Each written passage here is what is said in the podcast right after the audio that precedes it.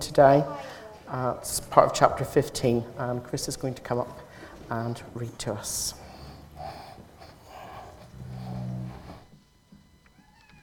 Yeah, uh, the reading is from 1 Corinthians 15, uh, verses 12 to 34. If you're following along in one of these, uh, it's on page 1156.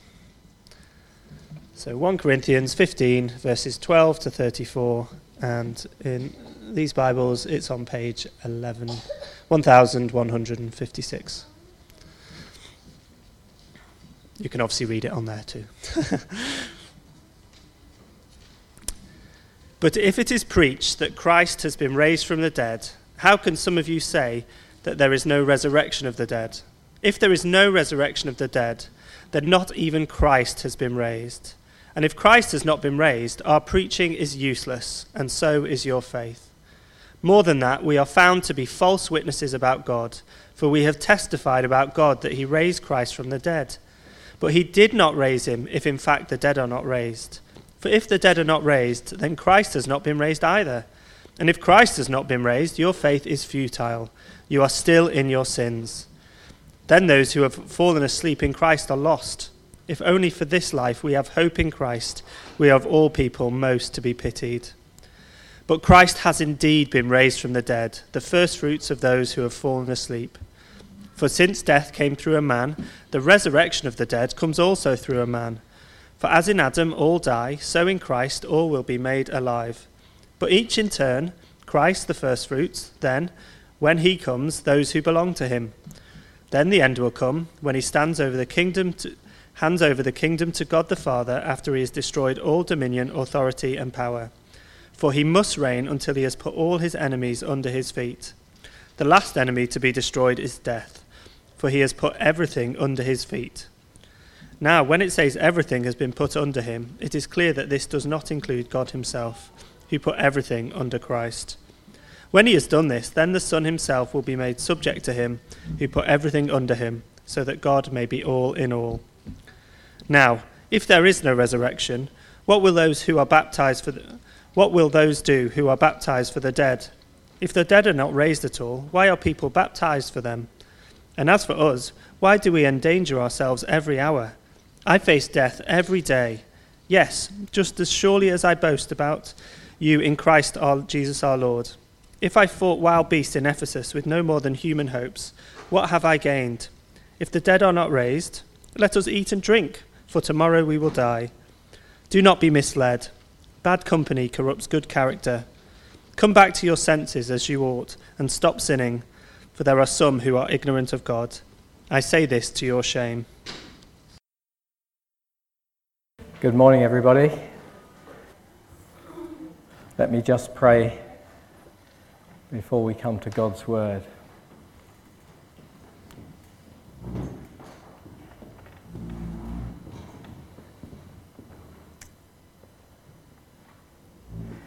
Father, we thank you so much for the glorious good news of the Lord Jesus.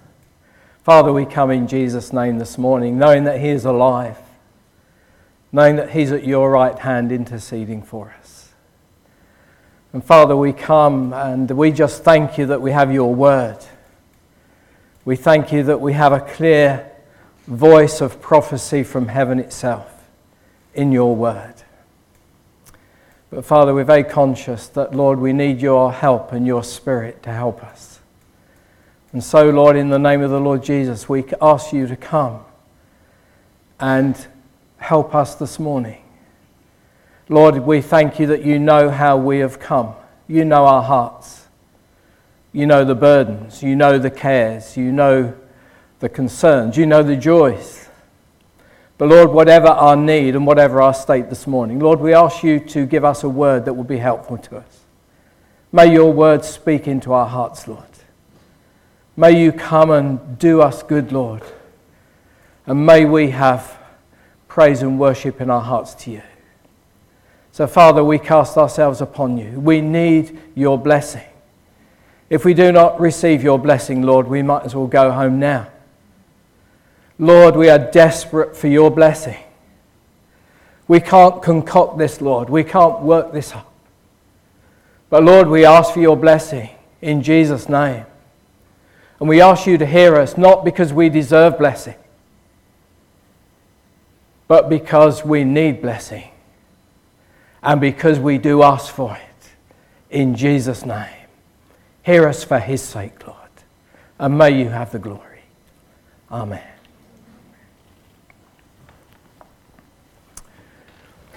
Well, we're back in 1 Corinthians 15 this morning. And uh, I don't know whether you're surprised about this chapter. And uh, because these people at Corinth, and Simon's told us a little bit about what Corinth was like as a place, but these people at Corinth had trusted in the Lord Jesus. They had believed that he died for them and that he rose for them. And Paul reminds them of these things right at the beginning of this chapter in the first few verses. He says, I remind you of this gospel uh, which saves you. And they, they knew something of this.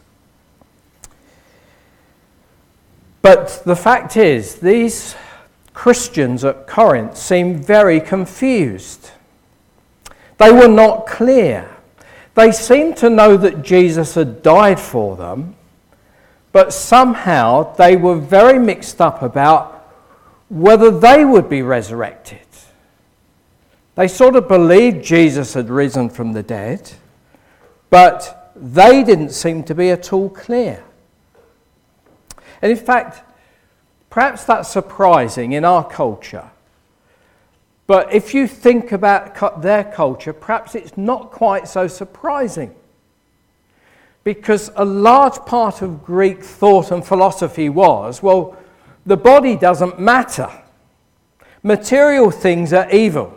It's the spiritual things which are good. So some people said, well, yeah, you can believe in God and live as you like because the body doesn't matter. And Paul counteracts that all the way through. Some were sort of thinking that the whole idea of a resurrected body was repugnant because they considered the body was a sort of a tomb to which their soul was shackled.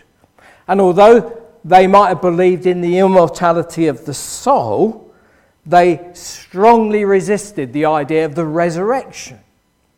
You know, even in the Gospels, there's a whole group of people, even in Israel, the Sadducees, who didn't believe in the resurrection. And they came to Jesus with a story about a woman who got married seven times to each of the brothers in a family. So, this idea of a resurrected body was a bit of a strange idea for some of these people. And the Corinthian believers, yes, they'd heard this message Jesus had died, risen again. They'd sort of got that, but actually, that, that didn't quite work out in their thinking about, well, where does that leave us? Paul says in those first three verses in 1 Corinthians 15 verse 3, he says it's of first importance that Christ died for us, that he was buried, and that he was raised on the third day. These are priorities, these are key things. It's what Paul preached, it's what the Corinthians believed. But how did this work out? And there's some confusion. And from verse 13, down to uh, verse 19, Paul gives a whole load of reasons why the resurrection of the body, not just Christ's body, but the human body, the believer's body, must happen. He, he says in verse, 30, uh, verse 12 if it's preached that Christ has been raised from the dead, how can some of you say there is no resurrection of the dead? If there's no resurrection of the dead, then not even Christ has been raised. Paul's saying logically, look, if you don't believe a body can be raised, then not even Christ has been raised. It's his physical body that was raised. It wasn't a spirit that was raised when Jesus rose from the dead, it was the same body that hung on the cross. And Paul says, How can you say there's no resurrection? If you say that, then not even Christ could be raised from the dead. And he says, verse 14, if that's the case, if Christ hasn't been raised, our preaching is useless. We might as well pack up and go home. Preaching's an absolute waste of time, he says. And more than that, he says, not only is our preaching useless, verse 14, your faith is useless. It's a waste of time you believing. He, he repeats that again at the end of this argument because he goes round in a circle on this. Verse 17 If Christ has not been raised, your faith is futile. Absolute waste of time. All this religious stuff, all this believing stuff, all this Bible stuff is insignificant if Christ has not been raised. And he says, more than that, verse 15, he says, it makes me a liar. In fact, everyone who preaches the gospel, he says, is a lie. He says, we're false witnesses of God. We're saying God's done this, and if he hasn't, then we're lying. And worst of all, the end of verse 17, not only is your faith futile, you are still in your sins. If there is no resurrection, you are not forgiven. this is big stuff. This is big stuff, isn't it? If there's no resurrection, you cannot be forgiven. It's why? Because sin is, death is the wages of sin. And so if death is not conquered, sin still reigns. The fact that Christ has risen from the dead means that he's conquered death and that settled the debt of sin. Resurrection is so important in terms of forgiveness. And verse 18 and those who have died, those believers that have died, well, they're all lost. They've gone. Never going to see them again. And verse 19 If only in this life we have hope in Christ, we are of all men to be pitied. We are to be pitied more than anyone. When you get down later in the chapter, verse 29, Paul raises two further objections. He, he says, If there's no resurrection, what will those do who are baptized for the dead? Talk about that in a few minutes. And, uh, and then he says in verse 30, And why do we put ourselves in danger? Why do I risk my life every day if the resurrection's not true? What a stupid fool he is. Not only is the most pitiable person, you know, um, but to actually risk your life, um, no, Paul sums it all up with a conclusion. Um, if the dead are not raised, the end of verse 32, this is after he's fought with wild beasts at Ephesus. He says, If the dead are not raised, let us eat and drink, for tomorrow we die. Paul says, If this isn't true, let's have a good time. Hedonism, the, the pursuit of personal pleasure and gratification, makes perfect sense if this is all there is to life, if there's nothing more. If this is it, Paul says, let's eat and drink and have a good, let's have a big party. Let's make the most of this, folks, while we can.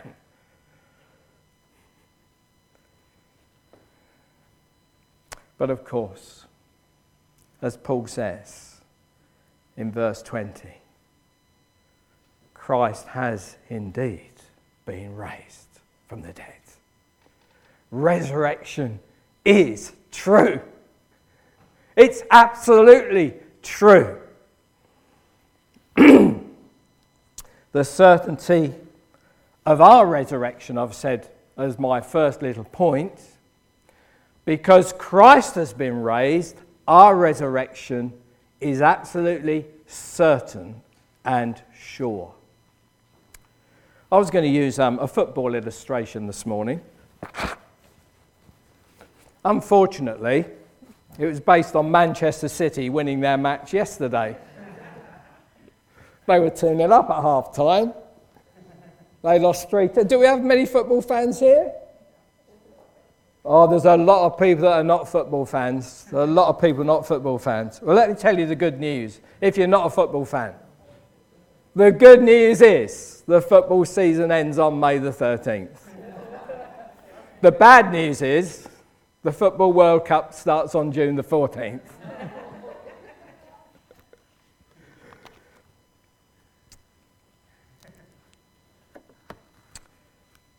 the certainty of our resurrection. Our resurrection is absolutely certain because Jesus has been raised. And in fact, at the beginning of this chapter, we, we've looked at this the evidence for this the people that saw him. He appeared to Cephas, then to the 12. Then he appeared to more than 500 brothers at the same time. This wasn't hallucination um, or anything like that, it wasn't apparition. For 500 people to see the risen Lord at one time. Then he appeared to James, then to all the apostles. And then Paul says, He appeared to me. Paul says, I've seen him. And they didn't just see him. You know what Jesus said to Thomas? Put your finger in there. He says, Put your finger in there, Thomas. They saw the holes in his hands. Do you see it's the same body? Paul says, We know what we're talking about. That's what John writes in his first letter. He says, What was from the beginning, what we've heard, what we've seen. We know what we're talking about. And John says, We've seen this with our eyes. We've seen him with our eyes. And we declare him to you. They knew who they were talking about. Why was I going to talk about Manchester City? Because if they had have won yesterday, and bear in mind the football season doesn't end until May the 13th, they would have been the Premiership champions. As it is, they've still got to win one more match. But the point is, we haven't got to the end of the season yet. There's over a month to go. But they are the champions, or will be, if they win one more match. And what that means is, it doesn't matter what happens between now and the end of the season. If they get that one more victory, they can lose every other match 20 0 but they'll still be the champions. Nothing will affect it once they get that number of points because it will have been achieved. And the point is this your resurrection is certain because it's not dependent on what happens between now and the end. It's dependent on what Christ has already done. He's already done the job. Therefore, nothing can fix it, can change it. In his second letter, Paul says this knowing that he who raised the Lord Jesus will raise us also with Jesus and bring us with you into God's presence. It can't be stopped. And, brothers and sisters, you need to be encouraged. I don't know whether you watch the news much. Some of the news is pretty depressing, isn't it? It's pretty depressing. Doesn't matter where you look in the world. But you know, in terms of the big scheme of things, you don't have to worry about nuclear war or global, global warming um, or the Black Death or any illness that becomes resistant to antibiotics that's going to wipe masses of people out. We don't have to worry about what Putin's going to do or Trump. We don't even have to worry about Brexit or the EU in the big scheme of things. God will get us where we need to be because God is in control and Christ is on the throne and he will get us there. And we know because Christ has risen. For those that are in Christ Jesus, ultimately all will be well. That's why Paul says to the Romans, Who will separate us from the love of God? Will tribulation or distress or persecution or famine or nakedness or peril or sword? In all these things, he said, we overwhelmingly conquer through him who loved us. For I'm convinced that neither death, nor life, nor angels, nor principalities, nor things present, nor things to come, nor powers, nor height, nor depth, nor any other created thing will be able to separate us from the love of God which is in Christ Jesus our Lord. Brothers and sisters, we will be raised. We will be resurrected. Your body is important. And notice what Christ is, is called here. Christ is called in verse 20 the firstfruits of those who have fallen asleep. The firstfruits is almost the guarantee of the full harvest. The first fruits, in fact, is incomplete without the full harvest. But it's the taste, it's the indication. The harvest is on its way, and Christ is the first fruits. And every one of God's people are going to come with him. We must be raised from the dead because God's harvest must be completed. The second thing I want you to notice, apart from the certainty of our resurrection, I want you to notice what I've called the sovereign of our resurrection. The king, verse 21 and 22. For since death came through a man, the resurrection of the dead comes also through a man. For as in Adam all die, so in Christ all will be made alive. Adam was God's king to rule over the earth. He put him here to reign. And we all know the story, and we've gone through it recently. Adam failed in that job. And Christ comes as the second Adam. You know, Adam and Christ are very special. They're the only two people that have ever walked this earth that didn't have a human father. In the genealogy, I think in Matthew's account, Adam is called the Son of God. He was made of dust, but he was made directly by God. And Christ is the Son of God. This is the man from heaven. The difference is that when Adam came, Adam brought death. Because he was told the day that he ate of that tree, he would die. Life was taken away through Adam, but when Christ comes, Christ comes to bring life. At the end of this chapter, verse 45, it says, The first man, Adam, became a living being made of dust. The last Adam became a life giving spirit. Jesus comes to restore what Adam lost. And more than that, uh, Paul says to Timothy, now has been revealed by the appearing of our Saviour Christ Jesus, who abolished death and brought life and immortality to light through the gospel. Christ came to bring life.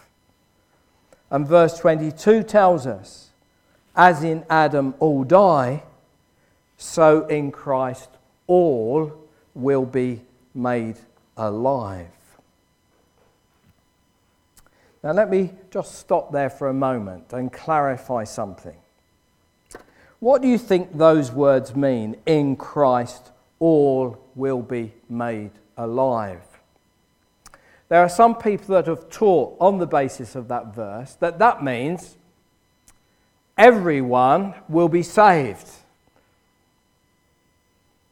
everyone will become a Christian.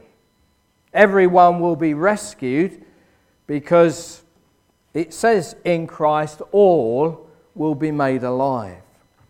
Now, let me say it doesn't mean that. It doesn't mean that. It's important to understand that both Adam and Christ are representative men. They represent a certain group of people. Um, I put a quote on your notes from John MacArthur. He said, One man doing one act caused the consequences of that act to be applied to every other person identified with him. In other words, Adam did one thing, and that affects everybody that's associated with him. In Adam, all die. And the fact that we have all come from Adam, we are all descendants of Adam, means that we all die. Death is the common thing to everybody. In other words, what Adam did affects all of us that are represented by him. But in just the same way, what Christ did in dying from our sins and rising from the dead counts for all those that he represents. So it's not everybody, but it's those that trust in the Lord Jesus Christ. And our Bible says in Adam all die, in Christ all will be made alive. The question is are you in Christ? Have you trusted Christ to save you? Is he your king? Does he represent you? And if you have trusted Christ, then that verse applies to you.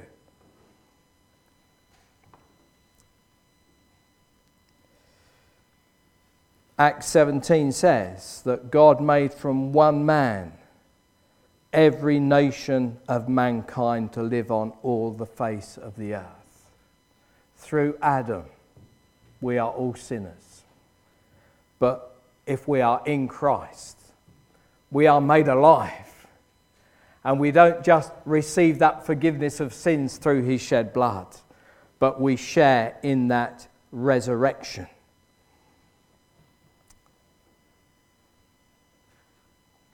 Uh, perhaps this can be summed up with a verse from Romans 5, verse 19.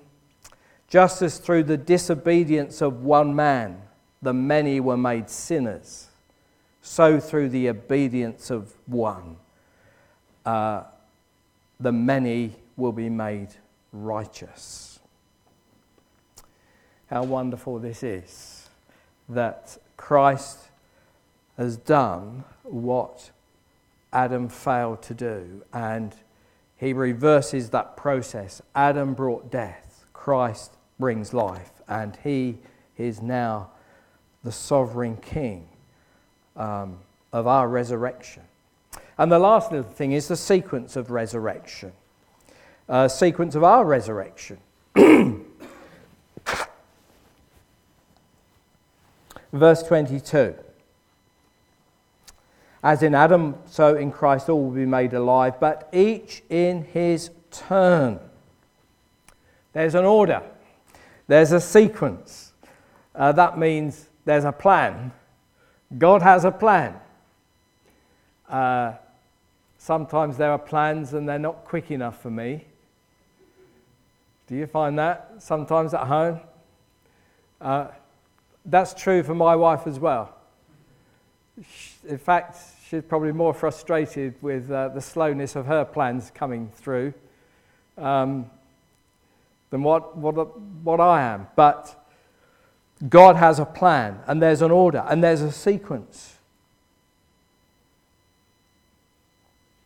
Each in turn. Whose turn is it first? It's Christ, the first fruits. The plan starts with his resurrection. He's the start of the harvest. What's the next bit? Then Step two, when he comes. you know, Jesus is coming. You know he's coming. He is coming, you know. Not like the rain I thought was coming yesterday. Jesus is coming. And when he comes, those who belong to him, in other words, the resurrection of believers. This is what Paul says to Timothy, uh, to the Thessalonians, because again, there's a process here. The Lord Himself. I like that. This is the same Lord. It's the Lord with the hands in his, in his hands. The Lord Himself. He's not sending an angel. This is the Lord Jesus. The Lord Himself will descend from heaven with a shout, with a voice of the archangel, with a trumpet of God, and the dead in Christ will rise first. In other words, the believers that have gone, they're going to go up first. And I guess those of us that are here alive are going to see them go up. Their bodies will come out of the graves. Graveyards are going to be a very exciting place to be when the Lord comes. It will be incredible. It will be amazing. The dead in Christ will come out of the graves. Their spirits, their bodies will come out. Their bodies will be raised. The same body that the worms have eaten is going to be put back together. But it won't, won't be full of maggots and wormholes. It's going to be changed. Oh, we get this later in Corinthians. I'm jumping the gun here. We're going to be changed in a moment, in the twinkling of an eye. But it's what's going to happen. The dead will be raised, those that have died in Christ. Then we who are alive and remain will be caught up together with them in the clouds to meet the Lord in the air. So we shall always be with the Lord. Folks, there's no ifs, buts, maybes, could be's, might be's here at all. This is done and dusted. If City had got the three points last night, the Premiership would have been done and dusted. Nothing can affect it. It doesn't matter what North Korea does with its rockets and missiles, or what China does, or what Russia does, or what America does. Nothing can change these wonderful, glorious facts. The dead of Christ are going to rise, and we are going to be raised. We're going to be changed. And we're going to be like the Lord Jesus, and we're going to be with him forever.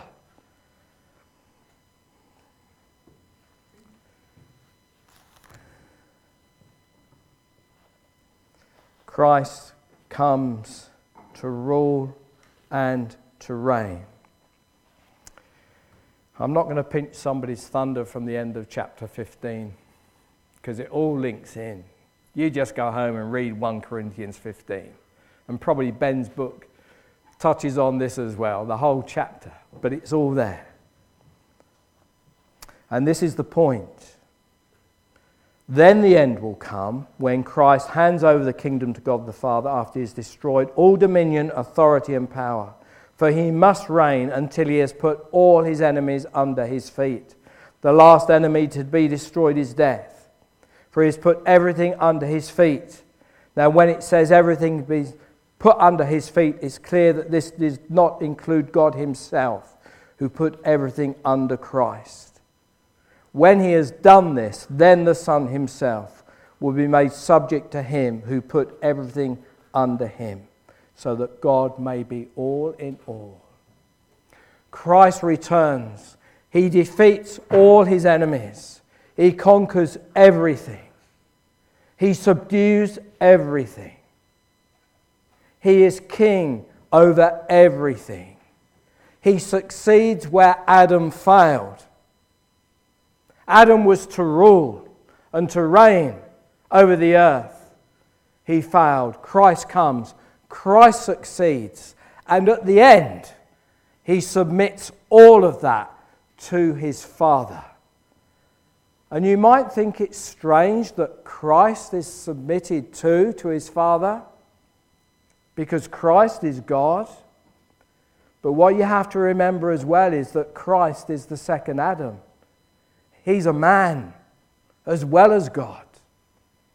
And it seems to me, as God's man on earth, he submits everything to his Father. And God will be all in all. There's a sequence here. And no doubt there's questions about that sequence that I'm not going to deal with this morning. But it's all there. The key thing for you to know is that if you're a Christian, you're going to be raised from the dead. Well, okay, just before we finish, what does that mean? Paul says it means two key things. And in fact, it's important because in Thessalonians, Paul said, talking about the resurrection, just after those words we read, he says, Comfort one another with these words. This teaching about resurrection should comfort us. Um, just before I deal with these two points, let me say something about verse 29. If there's no resurrection, what will those do who are baptized for the dead? If the dead are not raised at all, why are people baptized for them?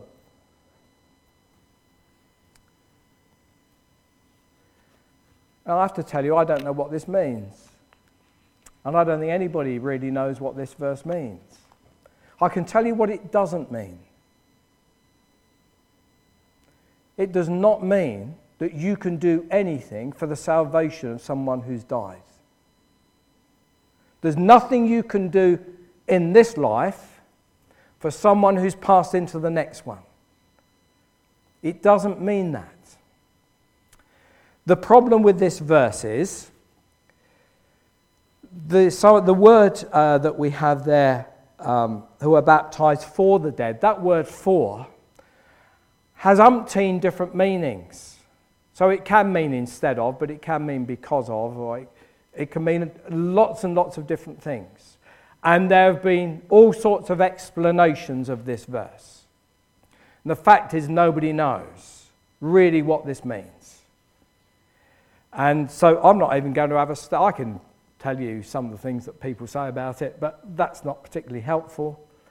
All I would say is this does not teach that you can do anything for, the, for people that have died. And what's really important is you cannot base any doctrine on verse 29. You cannot build something out of that one verse. You need two or three witnesses for any teaching that you're going to have. But you might want to talk about that afterwards. I don't know. But um, I want to give you two applications from this teaching about resurrection. Because this is wonderful theory, isn't it? You think, oh, yeah, great. Oh, yeah, that, that's a nice thought. That, that's coming. It's in the future. We don't know when, you know. But so what? Well, actually, the so what for Paul was pretty big. Look at what he says in verse 30. He says, If there's no resurrection, why do we endanger ourselves every hour? I face death every day. Yes, just as surely as I boast about you in Christ Jesus our Lord. He talks about fighting with wild beasts. Some people even think that there could be a literal element to that as, as, as well as a metaphorical element. The point is, the resurrection was what spurred Paul on in his living for the Lord Jesus. In other words, folks, we don't just live for today. We don't just live for ourselves. We don't just live for this life. Paul says, I press on towards the mark of the prize of the upward call of God in Christ Jesus. He says to depart and be with Christ is far, far better than anything here. Oh, it might be good here. There's some good stuff here. Don't get me wrong. There's some great stuff here. But the best is yet to come. Paul says, I'm looking for the finishing line. That's where I'm looking. Folks, if you want to live your Christian life, it's no good you looking at the here and now. We have to look at the here and now. We, we can't sort of abdicate our lives, but we have to look here and then as well. We have to have uh, this dual vision, if you like. We need these sort of bifocals. I suppose varifocals, big time, you know? So we, we, we keeping it all in perspective. And Paul says this was a massive uh, reason for him. He says, if I fought with wild beasts every day, what's the point if there's no resurrection? What on earth am I doing risking my life? It's stupid. He says, every day. Do you know what he says? He says to the Corinthians in his second letter, he says, We who live are constantly being delivered over to death for Jesus' sake. Every day, he said, I'm crucified with Christ, so that the life of Jesus may be manifest in our mortal flesh. And if you get into chapter 11 of 2 Corinthians, he tells you five times he received, he received 39 lashes from the Jews. That was the maximum number. Well, 40 was the maximum. They did 39 in case they miscounted because they didn't want to break the law and do 41. Five times. People died from that sometimes. It used to rip people's internal organs out, being lashed with those whips. Five times he got that. Three times he was beaten with rods. Once he was stoned. Three times shipwrecked. And he goes on. What's the point? Resurrection should change our perspective, folks. He should give you a reason for getting up tomorrow morning. He should give you a reason for getting through tomorrow when the kids are kicking off and, you know, the dog's been sick all over the carpet and, you know, the wheels fell off the car, you know, and what more can happen when, you know, and I say, when those things happen, I say, I don't need this. And my wife often reminds me, well, God thinks you do. And, uh, but we have to keep that focus. Resurrection.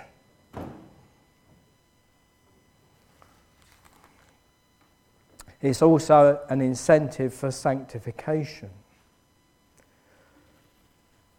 Look what he says, verse 33 Do not be misled. Bad company corrupts good character. Uh, it's really interesting. I didn't know Ben was announcing the book on friendship this morning. It's based on Proverbs. I was reading Proverbs this morning. You see, and time and again in Proverbs, you get this that the wise man keeps company with wise people, godly people. If you keep company with foolish people, and by that I think Proverbs means the ungodly, because the fool says in his heart there is no God he says that will have a negative impact on your life. Bad company corrupts good character. Who you mix with has a big impact on how your life shapes out.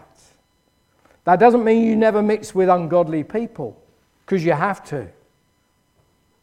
But you don't just mix and join in with everything that people do willy nilly. You might do it consciously, deliberately, but you must keep your eyes on the Lord. So, bad company corrupts good character. And I guess this book on friendship will say the opposite. Good friendship will help to build good character. That's what we want. And then Paul says, Come back to your senses. Wake up. Stop sinning. Your life needs to change, folks. You're going to be resurrected. You're going to be with the Lord. You're going to be like the Lord. Be like Him now. Why? Because there are some who are ignorant of God. We are surrounded by people ignorant of God. How are they going to hear? How are they going to see unless they see something in us, unless they hear something from us? Let this teaching of resurrection so grab you. Get excited about it. And let this impact your life every day. Keep it in focus. You know, when things do really kick off and go bad, and some days are bad, aren't they, folks? I know uh, perhaps it's worse with those that have got kids, but you know, those of us at the other end get other issues to do with old age, not young age. But we all get stuff kicking off. We need to keep this focus because our lives are witnessing. And there are people who are in the dark around us. What do they see when they look at you? What do they see when they look at you when your life's going pear shaped? It's a strong message that we preach by the way we are, the way we act, the way we respond, the things we do when things are going bad. So Paul says, Wake up, come back to your senses. Be sensible, be thoughtful, be thinking, be lifted up, thinking that resurrection is just around the corner. Christ has been raised, it's certain. He's our King. His sequence will be followed. Nothing can stop it. It's a juggernaut coming down the track. Nothing can stop God's plan. Let this whole thought of resurrection lift us and encourage us now for His glory. Let's pray.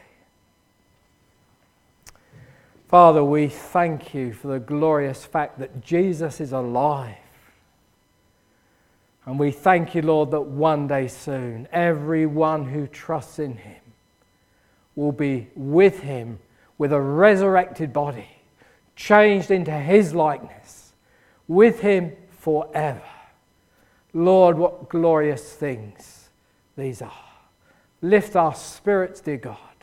Lift our eyes Change our hearts, change our lives. May we be a witness for you. Help us, dear God, we pray. In Jesus' name. Amen.